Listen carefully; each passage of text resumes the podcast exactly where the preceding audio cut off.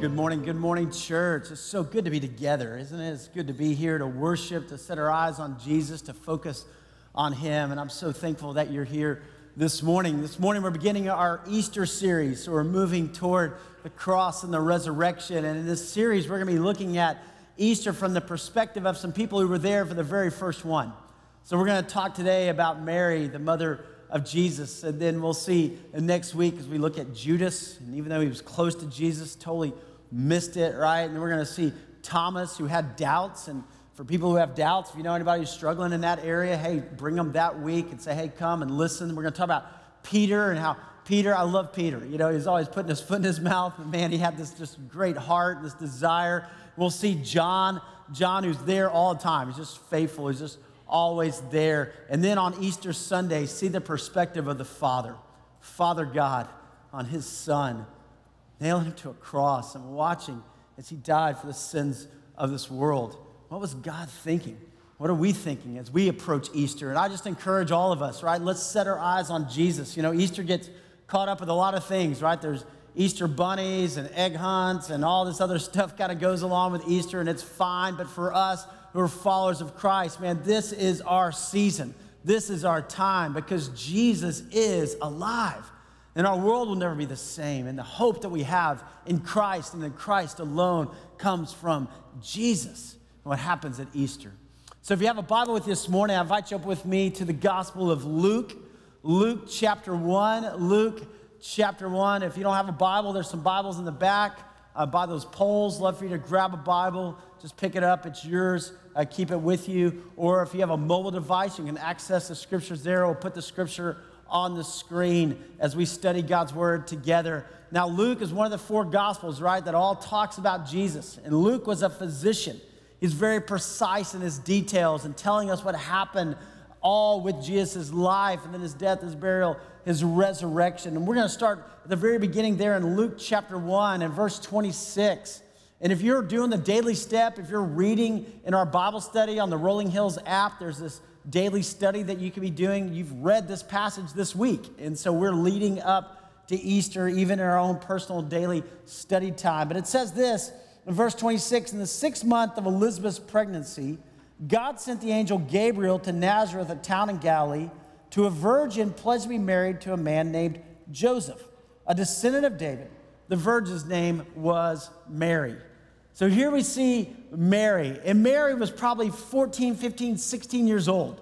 Okay, back then, you know, girls, they married young. They married a guy who was a little bit older. Was probably Joseph's in his early 20s, arranged marriages back then, right? So here she is. She's in that engaged time. They're not officially married, they're kind of in that engaged period. And the angel appears to her, and the angel went to her and said, Greetings, you who are highly favored. The Lord is with you. So this angel shows up and says, Hey, greetings, Mary. You are highly favored. And Mary was greatly troubled at his words. I can imagine, right? An angel showing up. And she wondered what kind of greeting this might be. But the angel said to her, Do not be afraid. Now, I don't know if you underline your Bible, but if you do, that'd be a great line to underline right there. Do not be afraid. And every time an angel shows up in Scripture, this is what they always say, right? Because angels aren't like little plump, you know, you know, little halo there, little wings, like they're harmless. Angels are warriors. They're warriors of light. And so when an angel shows up, immediately you're afraid, right? Just like Mary, who was greatly troubled. And so the angel's like, whoa, whoa, whoa, whoa, whoa. Do not be afraid, Mary. You have found favor with God. You will conceive and give birth to a son, and you're to call him Jesus, Yeshua. Jesus' name literally means salvation. You are to name him salvation. he will be great and will be called the Son of the Most High. The Lord God will give him the throne of his father David, and he will reign over Jacob's descendants forever. His kingdom will never end. So when Mary heard this, you know, being Jewish, she knew the Messiah. This is the Messiah. I mean, what we've been all waiting for as a people, the Messiah is coming. And you can imagine the joy. But immediately she's thinking, Me? I mean, there's no way God can use me. I mean, she starts disqualifying herself, right? She's like, Oh, no, no, no, no, no, no. It can't be me. How would this be? Mary asked the angel, since I'm a virgin. She starts thinking about all the things that disqualify her, right? I, I, can't do this, right? I'm a virgin, right? Here's Joe. Nothing's ever happened, right? And the angel answered, The Holy Spirit will come on you, and the power of the Most High will overshadow you, so the Holy One to be born will be called the Son of God. Even Elizabeth, your relative, is going to have a child in her old age. And she who is unable to conceive in her sixth month now. And then look at verse 37. I don't know if you underline again, but man, right here. For no word from God will ever fail. Just think about that today. No word from God will ever fail. Has God given a word to you? Has there been a time in your life where, man, you just received this word? You're just like, man, okay, I know that was from God. I know God's speaking to me. I know God has a plan, a purpose for me. It, no word from God will ever fail.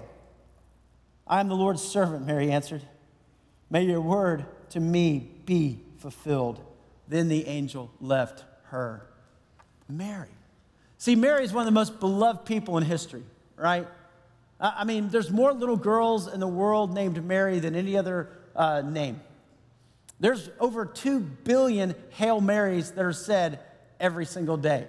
There's more than 10 million people who go to Guadalupe to visit our mother. A lot of people love Mary, but we got to know what the Bible says about Mary. Mary was an ordinary person, right? Here's Mary, an ordinary person. You know? uh, we don't worship Mary, uh, we don't have to pray to Mary. Uh, Mary wasn't sinless. When we were in Israel, the first time I went to Israel, and, and we went and visited this church, it was built to Mary's mother. And I was like, Mary's mother? I don't remember that, right? Like, I'm looking through the scriptures, like, where's Mary's mother in here? And then I started to realize, wait a minute, if people believe Mary was sinless, then her mom had to be sinless. So then I started going, where's the church to Mary's grandmother? You know, like, how far back does this go? But see, Mary wasn't sinless. Mary was an ordinary person like you and me. Jesus, fully God, born of the Holy Spirit, fully man, born of a woman. Right? You see the divinity and the humanity of Christ right here. But God used Mary. And, and for God to use Mary, Mary had to push past some fears. Right? Mary had some fears. And she's, she's immediately thinking about this. Wait a minute, wait a minute, wait a minute. Hold on. God, you can't use me. You know, that's going to change my whole life. I'm engaged. I've got this whole wedding thing planned out, right? We've already sent out the invitations. It's, it's, it's going to be great. We, well, God, you can't use me. I mean, what's Joseph going to think? I mean, really, I'm going to go to him and say, no, seriously, it's the Holy Spirit, right? I'm pregnant. You know, like Joseph's not going to go for that. I mean, God, you can't use this fear that just swept over her. And here's the thing about being used by God you got to push past the fear. Immediately, immediately, whenever God speaks to us, whenever God gives us a word, whenever God wants to use us, immediately we disqualify ourselves and immediately fear comes in. See, we have an enemy that doesn't want us to be used by God. We have an enemy that wants us to sit on the sidelines and not get involved or engaged. And we have to push past that enemy and say, Get behind me, Satan. God is calling me, and I'm stepping up and stepping out. And Mary did. Mary said, I'm going to follow God. I may not understand, I may not know how it's all going to go down, but listen, I am going to follow God. And there is nothing like being used by God. See, God doesn't need any of us. God is sovereign over all creation. God could use angels, and He does, but God chooses to work through His people. God chooses to work through ordinary people like you and me and Mary. And Mary was faithful to God, and God chose to use her. Unbelievable. And as you start to see Mary raising Jesus in her home, and the goal of every parent in here, the goal of every one of us is to point our kids to the Father. And that's what she did. You imagine raising the Messiah? You know, imagine you're sitting there just going, okay, God, I need you every day. You've entrusted Jesus to me, but God has entrusted precious gifts to every one of us. God has chosen every person in here, right? For his plan, for his purpose. God's chosen every mom in here. You are entrusted. God's chosen every dad, every grandparent, every aunt, every uncle, you have been chosen by God and you have been entrusted with a special gift. Now, we don't know everything that happened, but we know this that probably between the age of 12 and 30, as Jesus was growing up, that, that Joseph, his earthly dad, died. So at some point, Mary's becoming a single mom here. Her and Joseph had other children. Jesus had brothers and sisters growing up. He was the oldest. They were half brothers, half sisters, right? He's fully God. A lot of people believe that Jesus didn't begin his earthly ministry until 30 because Jesus was taking care of the home and taking care of his siblings and helping out his mom and this responsibility and this call to be there for our families. But then Jesus, at the age of 30, launches his earthly ministry. And here's where we see Mary again in John chapter 2. John chapter 2. Check this out if you have a Bible, turn over there with me. It says, On the third day, a wedding took place at Cana in Galilee. Jesus' mother was there, and Jesus and his disciples had also been invited to the wedding. So here we see that here's Jesus just starting out in his earthly ministry. They get this invitation to go, probably a family member, a friend. They're at the wedding. Jesus' mom is there. Jesus and his disciples are there. And when the wine was gone, Jesus' mother said to him, They have no more wine. So she comes up to Jesus, right? She's like, Hey, Jesus, they have no more wine. Jesus is like, Really, mom? You know, I mean, like, what do you, woman, why do you involve me? Jesus replied, My hour has not yet come. Jesus is like, Hold on, mom. You know, I, God's preparing me. God's launching this, but hold on, hold on. And you can imagine Mary's like, Come on, Jesus. You know, can you imagine growing up with Jesus, the stuff that he would do? And Mary's like, Hey, you can handle this. Come on, come on, come on over here. Do something about this. Have you ever been in a place and your mom's like, Hey, go ahead and handle that? And you're like, Mom, really? Come on. You know, like, it, that's happening. This is real life. And here they are. And Mary's going, Jesus, would you handle this, take care of it? So his mother said to the servants, Do whatever he tells you. Jesus doesn't say, Okay, I'll do that, right? The mom just goes and says, Hey, do whatever he tells you. He's going to take care of it, he's going to handle it, he's got it under control. She was like, Okay, I'll take care of it. So nearby stood six stone water jars, the kind used by the Jews for ceremonial washing each holding from 20 to 30 gallons. And Jesus said to the servants, Fill the jars with water. So they filled them to the brim. Then he told them, Now draw some out and take it to the master of the banquet. Now think about being these servants. And here's this guy, he comes up and he says, Hey, go fill these water, I'll uh, take it to the master of the banquet. And the servants are like, Really? It's water, man. I mean, we just filled it. It's water. What do you, what are you doing? And, and yet they were obedient. And they did so. They did so. Have you ever noticed how the miracles come when we're obedient? Have you ever noticed how we have to step out before we see the miracles happen? Miracles don't happen we're just sitting on the sideline. It's when we get involved in what God's doing, and these servants did so. And the master of the banquet tasted the water that had been turned into wine. He did not realize where it had come from, though the servants who had drawn the water knew. It was only the servants who knew. they were like, ah, Jesus, that's awesome. They saw the miracle happen. Then he called the bridegroom aside and he said, Everyone brings out the choice wine first and then the cheaper wine after the guests have had too much to drink. But you save the best till now. Isn't that awesome about God? It's always the best. It's never just adequate. It never just gets by. It's always better than we can dream or better than we can imagine. That's the thing in God's economy. He wants the best for us. This is the best wine. This is the cheap stuff that's left over after everybody's drunk. This is like the real deal, and it is good. what Jesus did here at Cana of Galilee was the first of the signs through which he revealed his glory, and his disciples believed in him. So the first miracle was prompted by his mom, by Mary. Jesus, engage in this. After this, he went down to Capernaum with his mother and brothers and his disciples, and there they stayed for a few days. Jesus launches his ministry, and he's going around, he's healing people, discipling, and he starts teaching about love and grace. And Mary's thinking, wait a minute, the Messiah is supposed to deliver the Jews. The Messiah's come to, to overthrow the Romans. We're looking for a political Messiah. And after a while, she's hearing this teaching on love and on grace. And she's like, Jesus, wait a minute. I, I, I thought, I thought, wait a minute, I thought it was just for the Jews. I, I thought it was just, you know, this political revolt that you were leading. And Jesus is going, oh, mom, it's so much bigger. Oh, mom, it, it's so much bigger. It's for all people.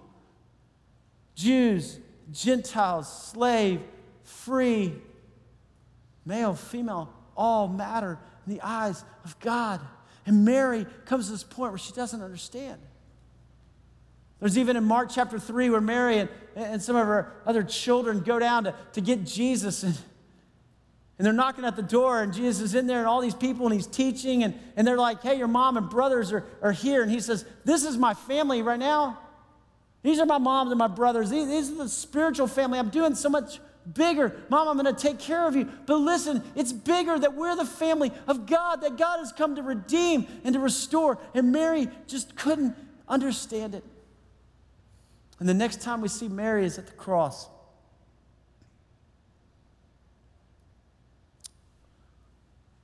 Watching her son being nailed to a tree and the just raw emotion of God, I don't understand. You gave me a word. You, you gave me a word that He's the Messiah. And now He's nailed to a cross. And the hurt and the pain. Some of you are here. As a parent, you've gone through that hurt and pain. I can't ever imagine losing a child.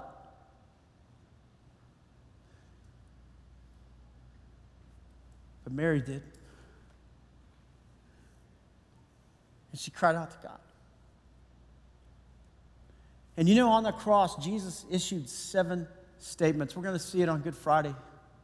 But one of the things that he said on the cross was this he looked at his mom and he said, Mother, behold your son. And he pointed to John, the disciple, right? He's like, Naughty, John, you take care of her. Son, behold your mother. You take care of her. You watch out for her. Make sure she's okay. And we have this responsibility, right, to take care of our family, to take care of the people around us. And Jesus was doing that, modeling that on the cross. But there's Mary. I don't understand. And we all go through those times in our lives. I want you to hear this morning from Crystal Ribble, who's a mom in our church. She's at our Nashville campus. And I want you to hear a little bit of her story this morning. Watch this.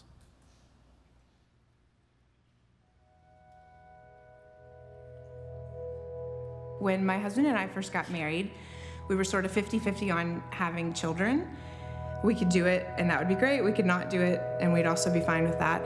But he had expressed to me that if he was ever going to become a father, it would be through adoption first. So when we started the adoption journey, there were two different little girls that we were trying to adopt, and we lost those adoptions in the beginning of the process. And then we were introduced to a little girl from Ukraine. Her name was Veronika, and she was seven years old when we met her. She had been in the orphanage for five years and taken from her mom and dad, and she was definitely full of life and she was gorgeous, just absolutely gorgeous. Veronika was a part of a hosting program that brought orphans over from Eastern Europe to have summer vacations and to also have Christmas vacations. So we, we had her in our home for five weeks in the summer, and then she came back for five weeks the next Christmas. And then a year after we met her, the following summer, we went to Ukraine on the final trip to bring her home. I remember distinctly being on the plane and being exhausted wanting to fall asleep, but having this overwhelming sense that we were stepping into a realm that we had never been before. And as I think back to that now, it made sense because when we arrived in Ukraine, nothing was really as we thought that it was going to be.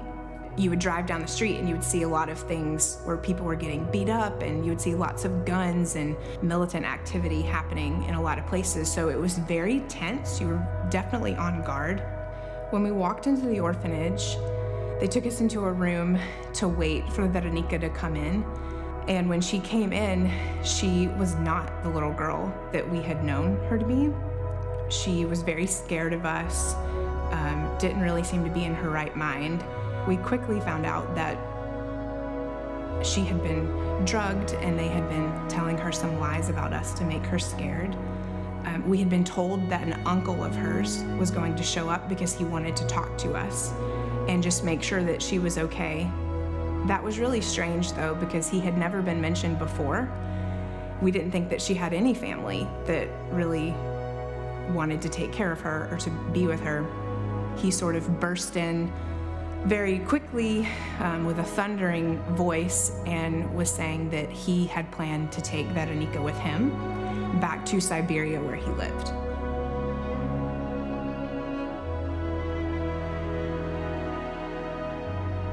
I don't know much about where she is right now.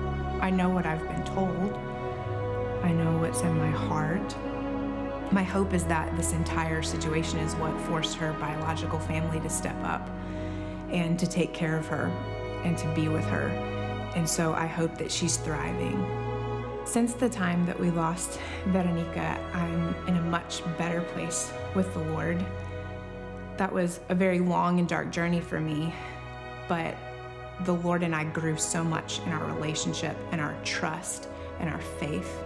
We've now adopted another son. Uh, we brought him home when he was four, and he's now nine. And then we've had two biological boys as well. Um, I'm surrounded by men in my life.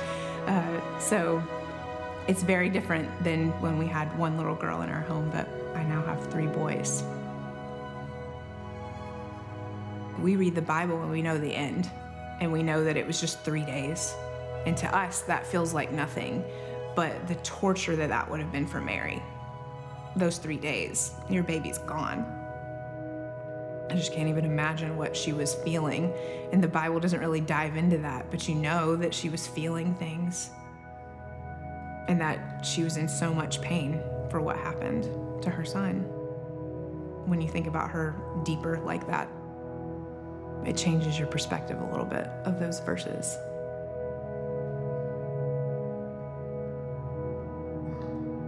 I obviously think about Veronica a lot, almost every day. I don't have to relive what happened to us in such a deep way every day. But I see my boys and I see them growing and thriving, and I wonder what she's like. How tall is she? And what is she doing? What are her favorite things? I wonder all of those things about her as I watch my boys. But it's much easier now to move on and to see that this was the Lord's plan. Had we brought her home, we wouldn't have our little boy from Grenada, and I probably definitely would not have these biological boys. So to see what the Lord has done with our family and the joy that my boys have for life and for their family, it makes sense to me that this was the Lord's plan. You know, God's plans are different than our plans. And sometimes we see it and sometimes we don't until we recognize that, wait a minute, God is at work here. And for Mary at the cross and thinking, that's it, right? It's over. And this word that you gave me, God, it didn't come to fruition. But three days later, three days later, three days later, it did. And Mary is there at the empty tomb, looking in and realizing, my son is alive. Jesus is alive. Jesus is greater than this world. Jesus is greater than death. Jesus is alive. Can you imagine that reunion? Mary and Jesus. Jesus is on this earth 40 more days. He ascends into heaven, and then the early church launches. And there's Mary, right there in the early church, as a leader, making an impact and making a difference for the glory of God. God wants to use you and God wants to use me. Hey, if you're taking notes today, here's some things I'd love for you to write down. Check this out God uses ordinary people to accomplish his will. Immediately, when God speaks to our hearts, so often we think, oh, God, you can't use me.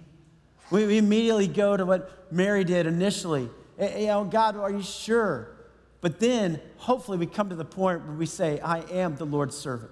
Mary answered, May your word to me be fulfilled. Then the angel left her.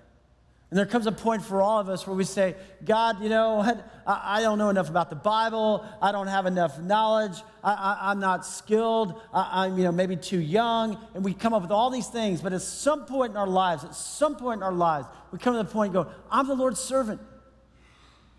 God, whatever you want to do, I'm the Lord's servant. Mary was chosen by God. Don't miss that.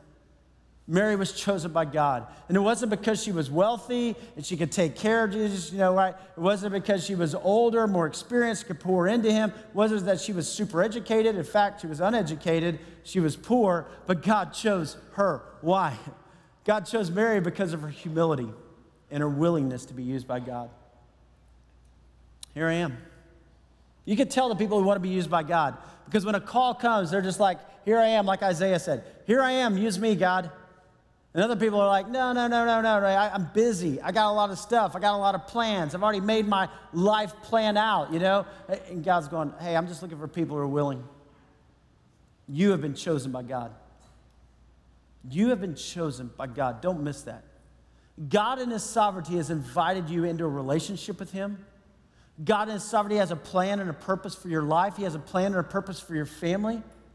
And we can either go the way of the world and try to do our plans and our things, or we can say, God, here I am. What do you want to do through me? Will you hear God's voice and engage? Will you hear God's voice and engage? You have been entrusted with precious gifts and a special calling. If you're a parent here, man, you have been entrusted with precious gifts. Those sons, those daughters that God's given you, and your call is to point them to the Father. Your call is to say, hey, set your eyes on Jesus, follow him. You're a grandparent, you're an aunt, you're an uncle, whatever you are. All of us have a special calling in our lives to use the gifts God's given us. whether it's in worship or serving or helping or the resources, God, I'm yours. Focus on Jesus. Guys, focus on Jesus. His mother said to the servants, Do whatever he tells you. She knew. She knew what God could do. Do we? Whenever there's a problem, do you immediately look to Jesus? You know, whenever there's a problem, most of the time we try to fix it, right? We, we go into fix it mode, right? Whether it's relationships or work or whatever else, we go into fix it mode. But what if we, when there's a problem, we immediately hit our knees and said, Jesus, I'm inviting you into this situation. Jesus, you come in, you redeem, you restore. Mary knew the power of Jesus. Do we? Do we know that nothing is too great for him? Do we know that he is over all that there is? Do we know the power of Jesus, even when she did not understand what all God was doing? And there's gonna be times in life, guys, we don't understand it all. We don't have all the answers. But will we focus on Jesus? Mary never took her eyes off Jesus. That's the call for our lives as well. It's not our will, but God's will be done. So often we want to pray and say, God, here's the plans for my life, and now I just want you to come in and bless those plans. Right? I, have got it all laid out, God. Here it is, you know. And you just come along and do a little blessing thing that's really cool, and let me do whatever I want to do. And God's going, seriously? It's not your will, but it's God's will. I want to do greater things in you. I want to do greater things for your life. I want to do things that are going to impact this world for Christ. Trust me. Then Jesus' mother and brothers arrived, and standing outside, they sent one to call him. They went to see him. Mary had other plans for Jesus. Jesus, I want you to be this kind of Messiah. Jesus, I want you to do this in the world. And our plans fail. Our call is to turn our will and even our children over to the Lord. Maybe you're here today, and even as we think about Mary, man, it brings up these emotions because maybe you have a child who, who used to walk with the Lord. Maybe they were involved in church and now they're off or they're wayward. Or, and you worry and you fret. And, you, and as parents, man, that's natural. But can we bring them to the Lord? Can we say, God, you've got a plan and a purpose? God, your word says, right, train up a child in the way they shall go, and when they are old, they will not depart from it. Doesn't mean they won't take a roundabout way, but God, you gave me a word. You gave me a word that my child would walk with you. And God, I'm going to hold on to that promise. I'm going to hold on to that word. I'm going to hold on to that truth. Because you gave me a word. Do we truly trust God with our lives and our families? Do we truly trust God, you can take care of us? God, you're enough for us. Stay faithful. Guys, stay faithful. Here's the early church, right? They all joined together constantly in prayer, along with the women and Mary, the mother of Jesus, and his brothers. And his brothers. What would it take for your brothers to be convinced that you're the Messiah? I mean, it's kind of crazy, right? But here's Jesus' brothers, James, Jude wrote two of the books in the Bible, right? Here they are, the early church, praying because they know Jesus is the Messiah. Jesus is the fulfillment of that word. Mary's at the cross, at the tomb, and becomes a part of the early church. Stay faithful. God's not finished with you. God's not finished with your story. God has given you a word, He's going to bring it to fulfillment. Mary was praying to her son, and now her Savior and now her Savior. May the word of the Lord be fulfilled. And the word of the Lord is fulfilled. Mary focused on Jesus all of her life. Here's what Hebrews tells us Hebrews chapter 1, verses, for Hebrews chapter 12, verses 1 through 2, and it says this Therefore, since we are surrounded by a great cloud of witnesses, and guys, we are, there's a great cloud of witnesses around us. Mary's up there in the heavenly realms Peter, John, James, maybe your grandmother. Man, she was faithful. Or your grandfather, or maybe your great, great, great grandfather, or great, great grandmother, maybe your mom. I know my dad's up there. And we are surrounded by this great cloud of witnesses. And you think about them looking at us, and it says this let us throw off everything that hinders and the sin that so easily entangles. Let us throw off everything that takes our eyes off of Jesus. There's everything that hinders and sin. Sometimes things that hinder are good things. They're not sin, but, but they're not the best. They're not the things that are keeping us focused on Jesus. Let us throw off everything that hinders and the sin that so easily entangles. And let us run this race marked out for us with perseverance. Let us run with perseverance. This race marked out for us, this one Mary ran in her day. You and I, this is our day. Let us run this race. Let us stay faithful to God all of our days, fixing our eyes on Jesus. Fixing our eyes on Jesus, the pioneer, the author, and the perfecter of our faith. Salvation and sanctification come in Christ and Christ alone. Focus on Him. For the joy set before Him, guys, listen to this, He endured the cross. And what was the joy set before Him? Because the cross is the worst possible way to die. But the joy set before Him was Mary. I'm paying the price for your sins, Mom. John, Peter, Thomas, you, you, you, me. For the joy set before him, he endured the cross, scorning its shame, and sat down at the right hand of the throne of God. It keeps going, says, Consider him who endured such opposition from sinful men, so that you will not grow weary and lose heart. Don't ever grow weary and don't lose heart because our God is greater. Guys, this has been a challenging week in our community. It's been hard. The tornadoes that tore through East Nashville and Germantown and North Nashville and Putnam County. It's been hard. The first diagnosis of coronavirus in Williamson County, 44 year old man, children. It's been hard. But I want to tell you this our God is greater.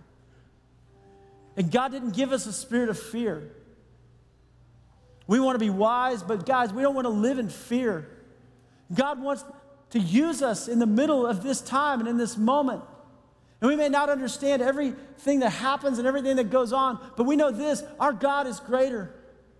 And we know this that our God is at work.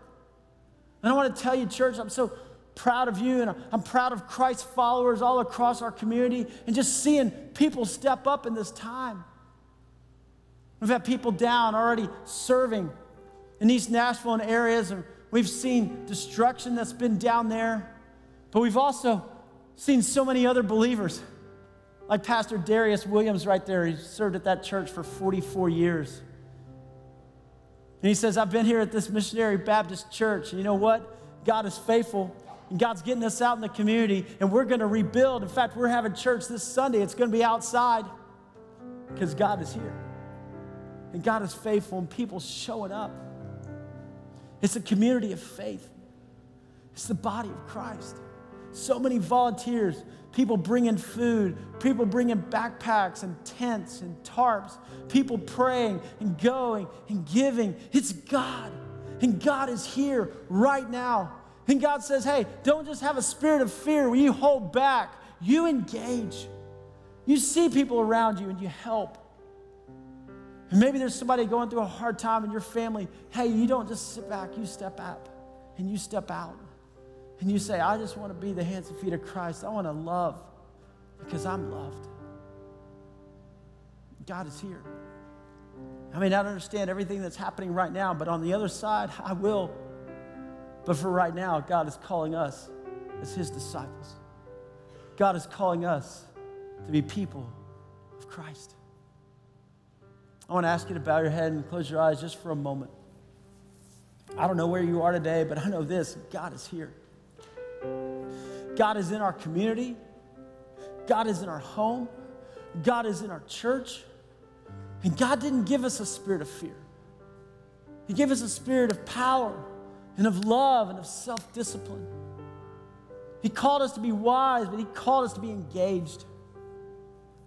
He says, You look around, you see the needs. So, Father God, here we are, your disciples. And Father God, it'd be easy to offer excuses right now. It would be easy to come with worries or with fears. But Father, we come in faith. We come knowing that you are greater. God, you have sustained us, Father, all of our days. And I pray that, God, we would be the people who are standing up and pointing people to you and saying, Look to Jesus. He is the hope in a fallen world. He is the hope in a broken world.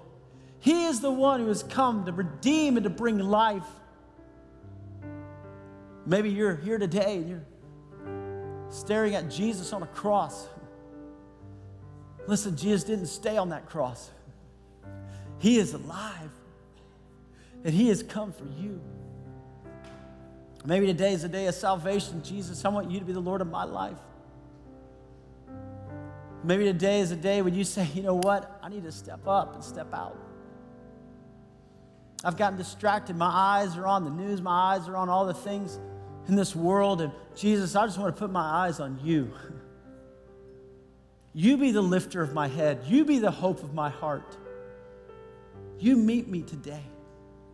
And let me live in joy and in confidence because Jesus, you're alive. So, Father, here we are, your disciples standing strong in you. And we love you, Father. Thank you for using Mary in her day. And God, I pray you would use us in our day. And it's in the name of Jesus that we pray and dedicate our lives to you. Amen.